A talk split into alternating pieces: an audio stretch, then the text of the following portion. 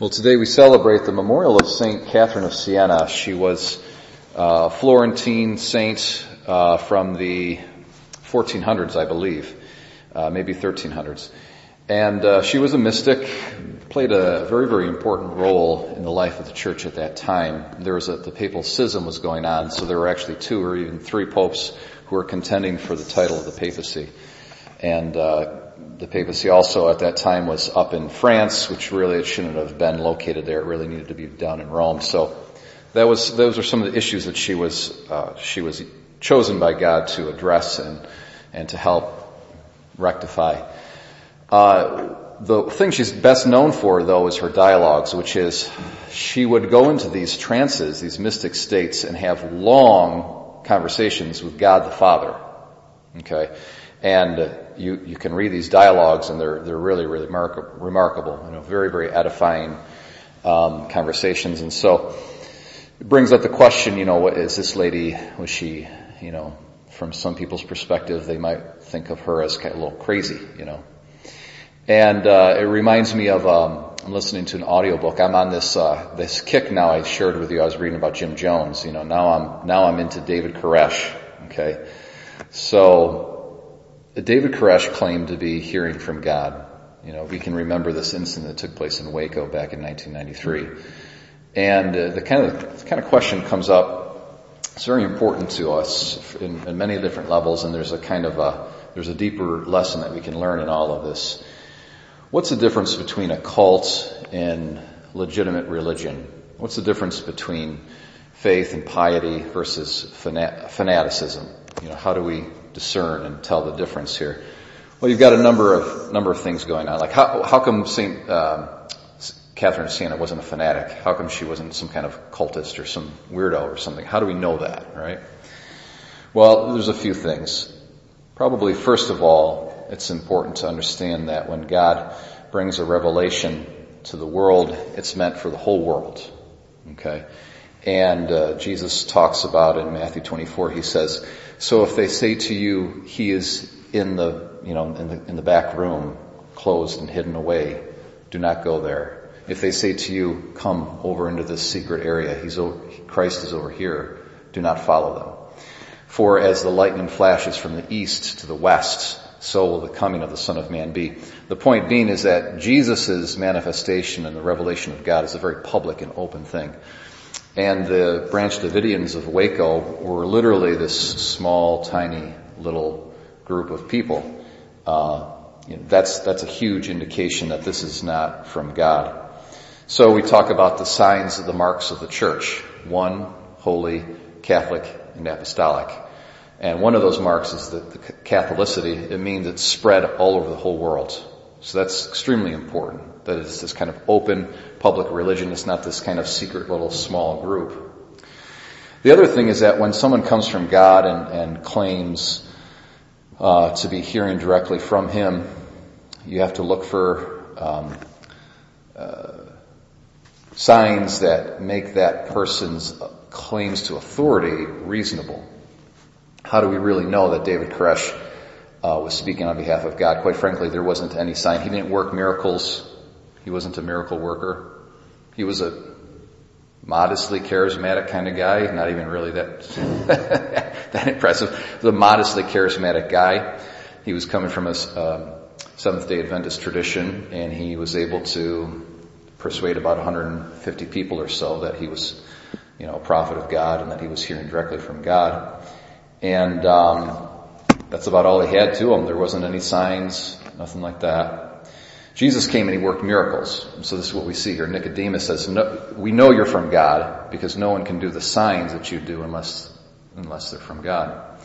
And in the book of Acts today in our reading, the apostles would not have been successful in those early days unless they were healing people and they were, they were working manifest miraculous signs of God. And one day, 3,000 people are baptized and another day, 5,000 people are baptized. And the power of persuasion that they had was because they were working miracles. And their small little group grew very, very quickly. And Christianity spread all over the world within just a few hundred years. So very, um, uh, had signs of credibility to it. So that when God asks us to believe something, He doesn't ask us to basically, like I said in one of my homilies, you know, basically uh, be so open-minded that our brains fall out of our heads. You know, there is an element of human prudence uh, that works in conjunction with the gift of faith. Um, the other thing too is ethics. When Jesus came and he's very, very holy. Saint Catherine of Siena is very, very holy. David Koresh uh, was doing things like he was teaching his followers that he had the right to have intercourse with any woman. Okay, and so he wasn't just taking like many different single women to be his wives. He was literally taking wives, men's wives, like they were already, he was breaking up their marriages and basically taking a man's wife and saying, now she's my wife. Alright, and the guys were letting him do that. So, highly, highly immoral behavior. And so we see the God of revelation is also the God of reason and the God of human nature.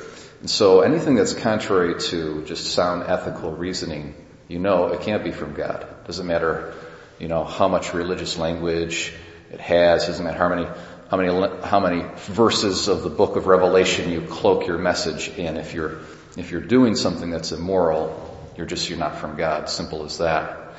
So, this is how we can tell the difference between um, a cult and fanaticism versus true religion and um, piety and faith. The deeper lesson for all of us here is that God, who is the God of revelation, is also the God of um, creation. And He's created us as free and as rational beings. And He respects our freedom and our intelligence. And we, likewise, need to respect the freedom and intelligence of other people as well. I think of, and again in this incident with David Koresh, he gets on the phone, he's in conversation with the FBI, um, uh, negotiators, and he's just spouting off all of these verses from Revelation and making these huge claims about himself.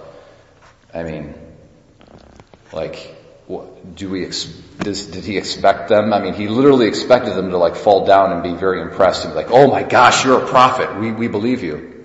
And he even at one point, uh, negotiated a deal whereby if he would come out with all his followers um, they would take an hour long message that he recorded about his particular prophetic message he felt that God had given him and broadcast it on national um, radio or television.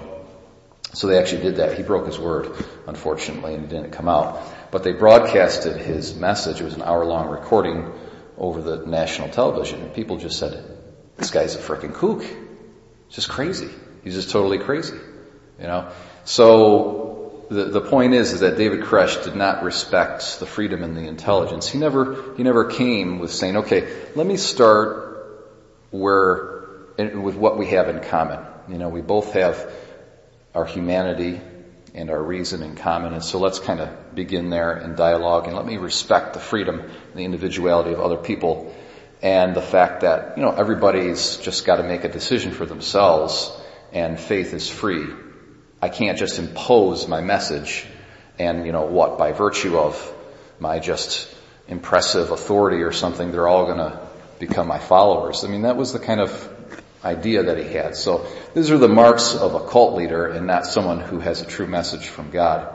St. Catherine of Siena, on the other hand, she came and she spoke with God, but everything that she said was in alignment with what the church teaches and the rest of the church and the church's hierarchy approved of her message. So as individual Catholics, we can believe that she had a true word from God because the broader structure of our Catholic faith, which is reasonable, which is accompanied by the, the marks and the signs of God, uh, approved as, of what she said. So she's not a cult leader and uh, following, you know, reading her dialogues and, and, and thinking, okay, these are edifying. This is not going to, you know, mislead us uh, because they're embedded in a larger structure of uh, rational credibility. So, my brothers and sisters, um, we're people of faith, uh, but we're also people of reason, and we respect other people's freedom, and that's really the nature of love. Okay, you can't claim to love and to operate and live by love if you don't respect the freedom and the uh, and the reason of other people.